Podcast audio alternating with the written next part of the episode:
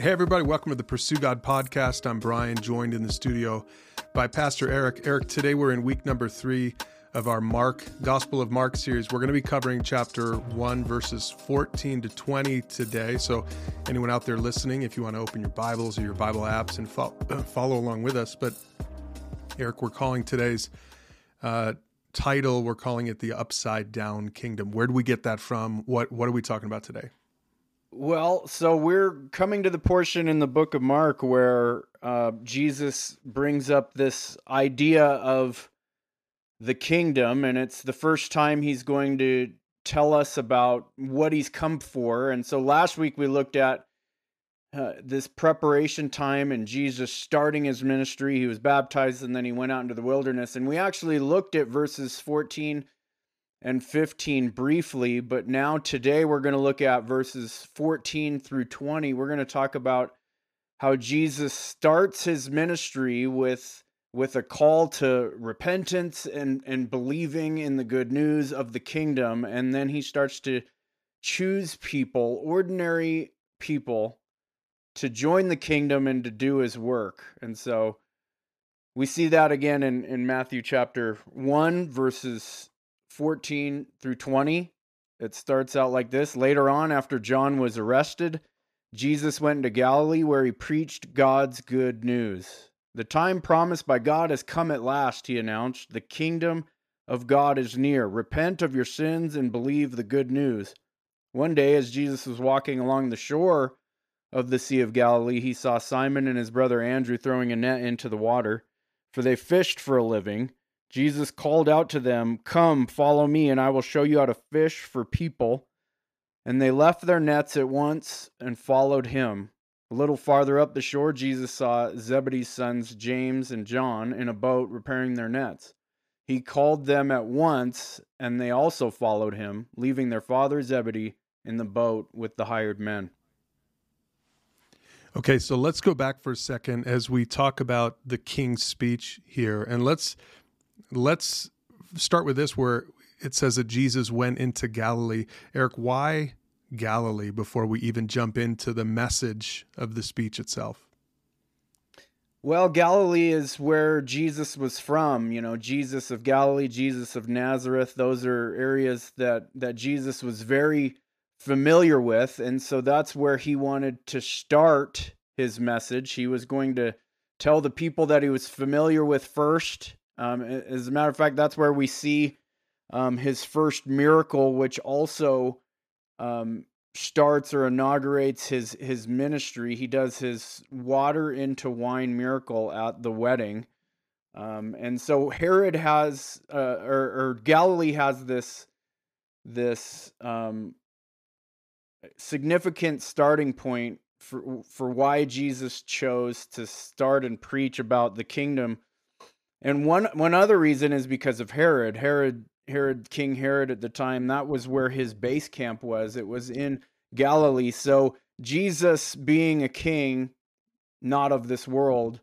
is going right to the base camp of of Israel's king at the moment and he's saying I'm setting up a new kingdom. There's a lot of of symbolism there. And what is what does Jesus mean? You know, it says his announcement is that the kingdom of God is near, and I'm sure there are a lot of listeners who are confused by that language. What does Jesus mean when he uses the language of the kingdom? Because you know, Mark is. We learned a couple weeks ago that Mark is the he's the uh, he's the shortest gospel writer, so he's only going to give us the most important stuff, and and yet he talks right away here about this concept of the kingdom of God. What did Jesus mean by that? Well, the the kingdom isn't necessarily uh, an earthly, physical thing that could be seen necessarily. Now, that's what Israel was waiting for in this Messiah, whom Mark has already um, established that Jesus is this Messiah. But yet, if we look uh, later in in the book of Mark, if we look forward in in chapter four, Jesus says it like this, uh, verse twenty six and twenty seven: "The kingdom of God is like a farmer who scatters seed on the ground night and day while he's asleep or awake. The seed sprouts and grows, but he does not understand how it happens. Um, and so Jesus is saying the kingdom is like this this unseen thing that that grows it's going to invade everywhere kind of like he always uses these these analogies of of harvest and planting and and farming and you know seeds and and sprouts. And you always see these analogies and illustrations that Jesus uses cuz people would get it. And so he's He's saying that there's something coming that you can't necessarily see. It's a spiritual thing. It's a spiritual kingdom. I I haven't come necessarily to to take over and rule and reign physically here on earth and kick the Romans out.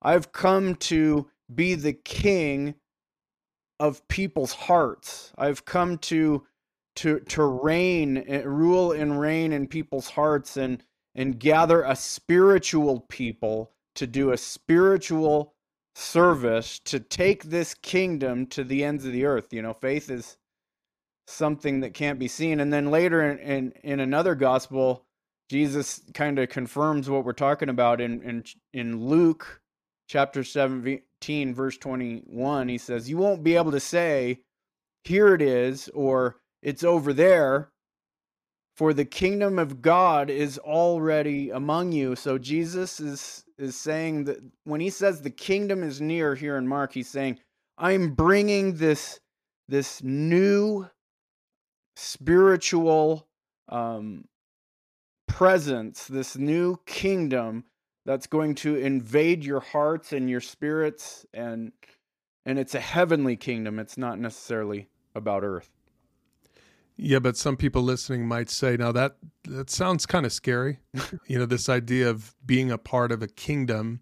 And so, you know, last week we talked about how this is good news. How is it good news that that we can be a part of the kingdom of God? Because some people have this picture of God that isn't good, right? So some people think that God is this big, scary, distant, um, ruler. Mm-hmm. And when we use the word kingdom, that might not help. So, why is this good news? Well, because God is a, a good king. And so, when we look out at the world and we see bad leaders, bad rulers, we've got bad news every single day when we when we turn on the radio or the television there's a lot of evil going on in the world that's what God wants to come and and fix and change. He wants to bring goodness and righteousness and holiness to the world and he's going to do that through through people in their hearts and and so we look at you know there are bad leaders and rulers and they they um you know don't don't always lead with with good morals and good intentions well god is good and he wants to bring about goodness holiness righteousness um, and he's gonna do it in in a way that we're not used to in a in a sacrificial way. You see god the good news about this king coming to bring his kingdom is is that he's come to take care of the evil in the world. He's come to take care of the evil even in our hearts. And as you know the gospel is the good news. The gospel is that Jesus, who was king of heaven, stepped off his throne, came down to earth so that he could start this ministry and he would he would ultimately give up his entire life. He would he would take our place in a death that we deserved so that we could live forever, our sins could be forgiven and and so God comes in the person of Jesus Christ to bring this kingdom as as one who who wants to lavishly and graciously and and mercifully ask people to to come in to leave the world behind and come into this new relationship where you can have a relationship directly with the king. You don't have to do it through rulers and religions and and bad leaders, you can have a direct relationship with the king when you understand that your heart is is evil and and repent turn from your sin and trust in the good news that Jesus was going to and has already died on the cross for our sins so that we could be made right with him. And that's what makes this thing so upside down because normally kings don't lower themselves like Jesus lowered himself to be a servant to his people, to wash his disciples' feet, to uh, ultimately die for his people. You know, no people don't have a direct relationship with the king unless they're very important people, people of great importance and and they've earned uh, their way. They're noble people, right? Um, and so this is, is so upside down that the king would actually come and he would come to be our servant and, and die for us so that we could actually get into his kingdom and have a relationship with him. That's the good news. Uh, well, and it says, Jesus says there in that, in verse 15, he says two things that we should do. So for people listening, when they're saying, okay, how do I enter the kingdom? How do I get to be a part of this kingdom? There are two words we want you to hear. Number one, he says, repent. So, Eric, let's explain that here in a second. And then number two, he says, believe. So, repent and believe. Let's start with repentance. What is the biblical concept of repentance? He says, repent of your sins. What does that mean? That was kind of a message that John the Baptist brought. What does Jesus mean by that? Yeah, repentance really in in this context means to change our mind, change our direction of life, turn around.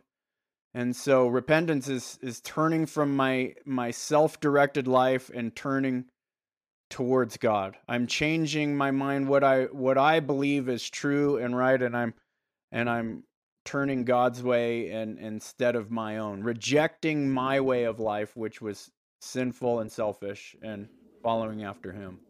That's repentance. And we have we have more on repentance in the library at pursuegod.org, but I always like to tell I always like to draw the distinction between repentance and the fruit of repentance.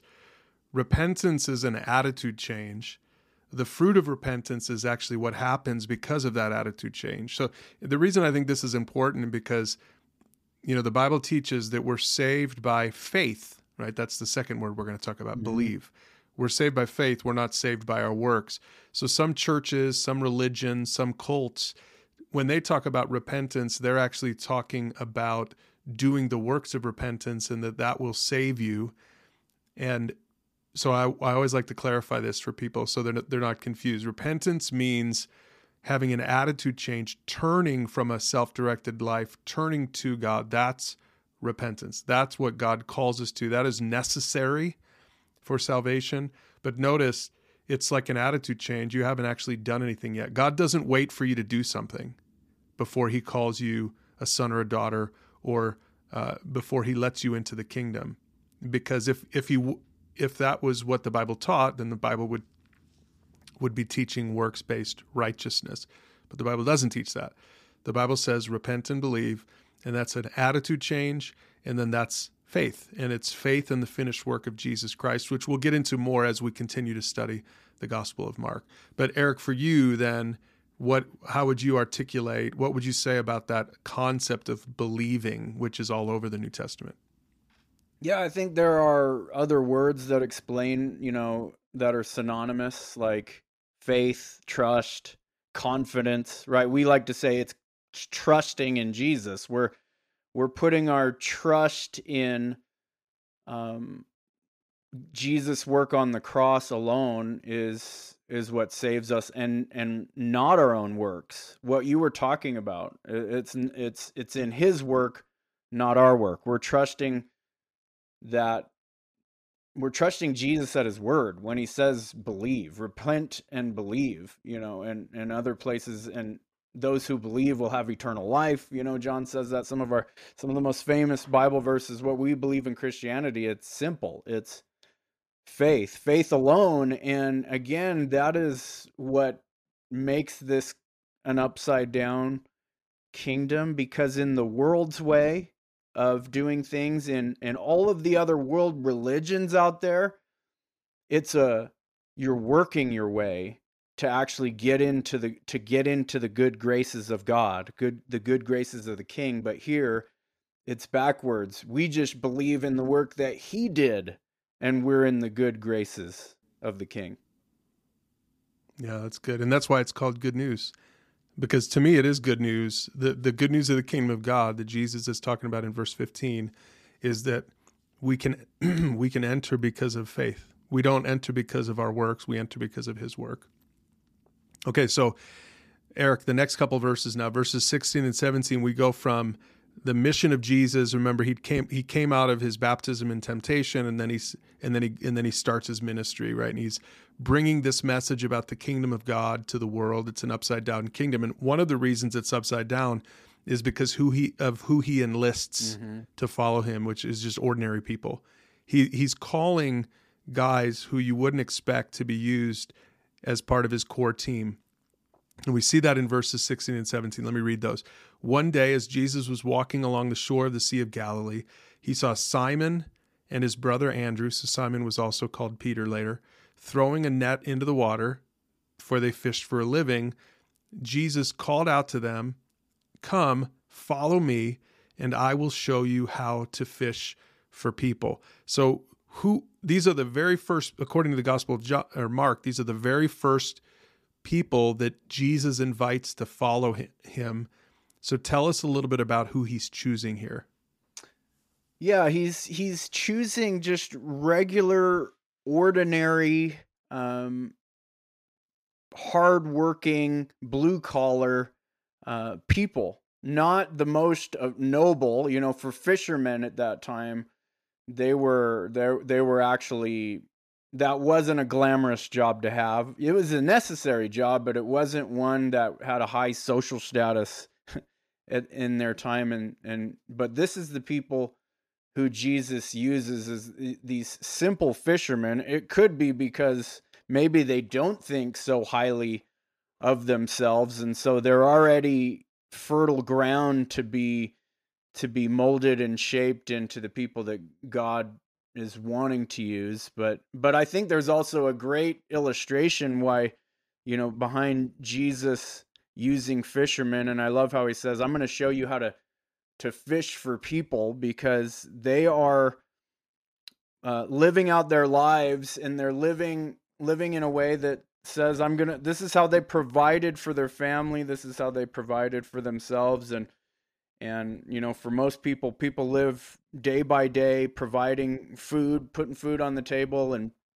taking care care of basic needs and and Jesus uses that and says, okay, this is what you think life is about, but I'm going to show you what your life really ought to be about.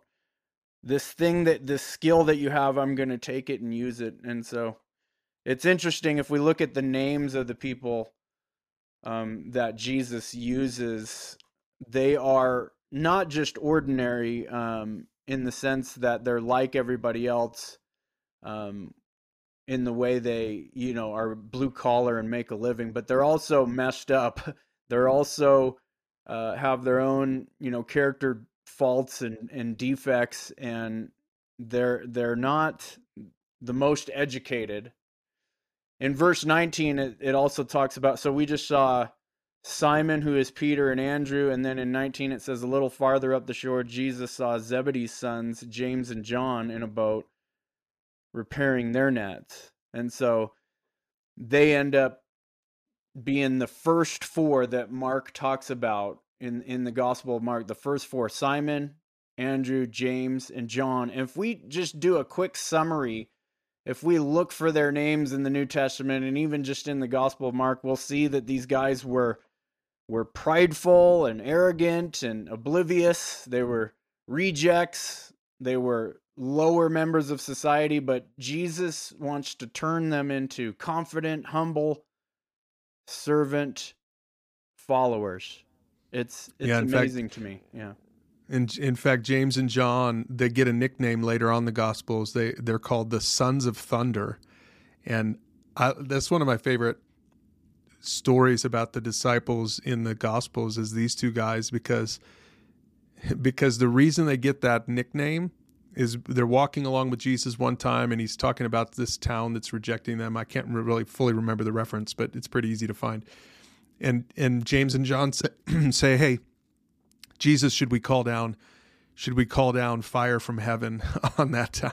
Like, mm. so they have this incredible zeal, but you can tell they're not the, the you know that's that little story which i actually think that the sons of thunder nickname is a nickname that jesus gives to them in jest almost because he wants them to remember probably um, how embarrassing that story was because we've all been like that especially young new young christians is in your zeal sometimes you can say the stupidest things because you're still trying to figure out who jesus is and you're trying to understand his heart for people a little bit better. And James and John are perfect examples, but they're not the only ones. I mean, Peter does some of the most boneheaded stuff in scripture, and yet Peter is one of the greatest leaders in the early church. And so Jesus uses ordinary people and not religious professionals. Eric, what what do you think would have happened if Jesus would have gone to Pharisees first instead of to fishermen?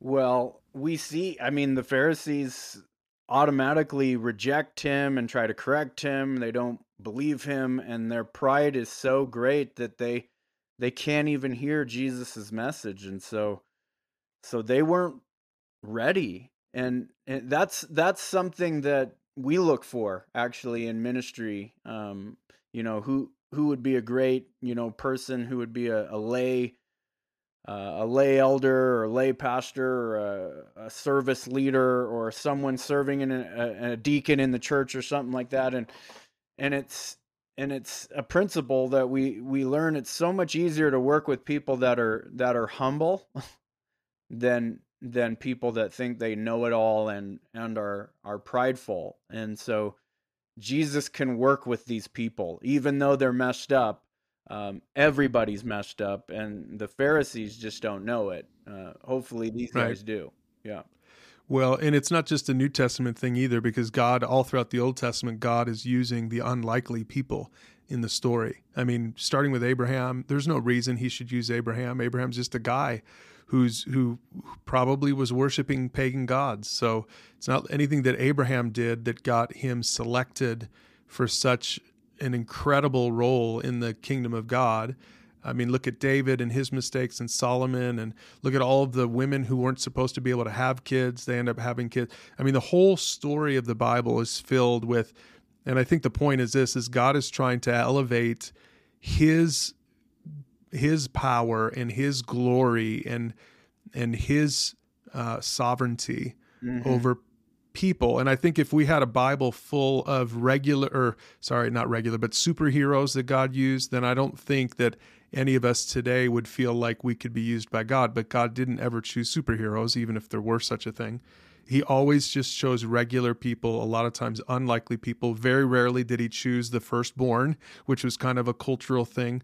Um, the you know the in the culture in ancient cultures the firstborn especially the firstborn male was so important and god rarely if ever, used the firstborn male. I mean, Judah is, I think, the fourth born of the twelve of the twelve sons, and so again, we see this over and over and over. And I think Paul describes it well in 1 Corinthians 1, verses 26 to 29. He says this Remember, dear brothers and sisters, that few of you were wise in the world's eyes, or powerful or wealthy when God called you. Instead, God chose the things the world considers foolish in order to shame those who think they are wise. And he chose the things that are powerless to shame those who think they're powerful. God chose things despised by the world, things counted as nothing at all, and used them to bring to nothing what the world considers important. Man, I love that. And as a result, no one can ever boast in the presence of God. And so Paul's the one who explains this principle so well to the church in Corinth. And I think it's interesting that Paul understood this because Paul had been a Pharisee and he did end up getting used by God in a mighty way. Uh, so many of the books of the New Testament are written by Paul, but it really required a heart change for Paul. Paul had to humble himself and recognize that he he even though he was a Pharisee with all these credentials, he talks about this in his letter to the Philippians, that at the end of the day he realized that all that is just rubbish. All of that counts for nothing compared to knowing Jesus. Right? And that's the message. Yeah, only Jesus is great enough to use a bunch of nobodies really you know and that's again what makes it this this up, upside down kingdom theme keeps popping up time and time again as we look at this is because if someone was going to start an organization i mean we've got so many examples of of people in the world, you know, the the Jeff Bezos and the Elon Musk and the the the great organizations and the great business people of our age, they it's I I don't think that they would go and and choose people like this to start the core team with them. It wouldn't make any sense. They they would want people that that could equally share a, a load and have all the great ideas, but yet God, as you as you said, is doing this because of his his graciousness and for his glory. He wants to show people just how powerful he is, and it's it's so upside down because he's starting this kingdom, and and along the way he's he's serving he's serving everyone. He's he's he's being gracious. He's using these nobodies to to elevate them first and foremost. And and certainly they're going to go around and do his work but but it's not out of any work that that is in them. It's through what he's going to do through them and in them. He, he's empowering them for this mission it's all of god's power that's working in these guys anything that they try to contribute seems to not really be helpful at all um, it's only when they really surrender to to Jesus in his way and and use his power, the power of the Holy Spirit to actually does does the church and the kingdom actually start to to grow. Yeah, and let's let's finish for today by their response. Yeah. And so we've been we've been reading a lot of these verses here. It's a pretty short section, but we've been reading. We have we've left this one little part out. Verse 18 it says, after they were called, it says, and they left their nets at once and followed him. And there's that word at, at once, or some translations say immediately. And we saw a couple weeks ago that the Gospel of Mark has this word immediately 40 times. This is one of them. They left their nets at once and followed him. So here, I just want to paint the picture for people, Eric. They've got, Jesus is coming to these guys. I don't know if he, he has had really ever interacted with them before. They'd probably seen some, seen him around town. I don't, I don't know, but but Jesus calls them invites them to go with him, and they leave their nets and followed him. That was a kind of a big deal what they did. I mean, what did their nets represent for a fisherman? Yeah, again, that was their their livelihood. Um, that was their specialty. That was what they lived for. That was their identity, right? And so so to be asked to leave that behind and and go blindly follow Jesus would have been a great moment of of faith and and really sacrifice and surrender for them. And to me, I think when we think about nets, you know, what what what are things that not all of us are a fisherman now, right? But what are the things in our lives that that we find our identity in or that we spend so much time doing whether it's career whether it's family whether it's you know, uh, hobbies and activities, um, you know, things that take up our time and our attention when Jesus is calling us, um, things that entangle us, that hold us captive. You know, I think about a net, and a net is to catch and and hold something captive, right? Um, it's to to to to catch fish so that you can ultimately take them and use them for what you want. And so the world throws so many nets at us um, that get us entangled in so many different things that take our focus and our allegiance away from really following Jesus and, and surrendering to his rule in our life. And so for these guys to leave their nets meant that they were sacrificing their way of life to follow Jesus's way. And that's something yeah, that we should all consider. Yeah. Yeah. I mean, for them, it was their livelihood, right? And in verse 20, it says, for the sons of Zebedee, James and John, it says he called them at once. There it is again. There's another immediately uh, citing in the Gospel of Mark.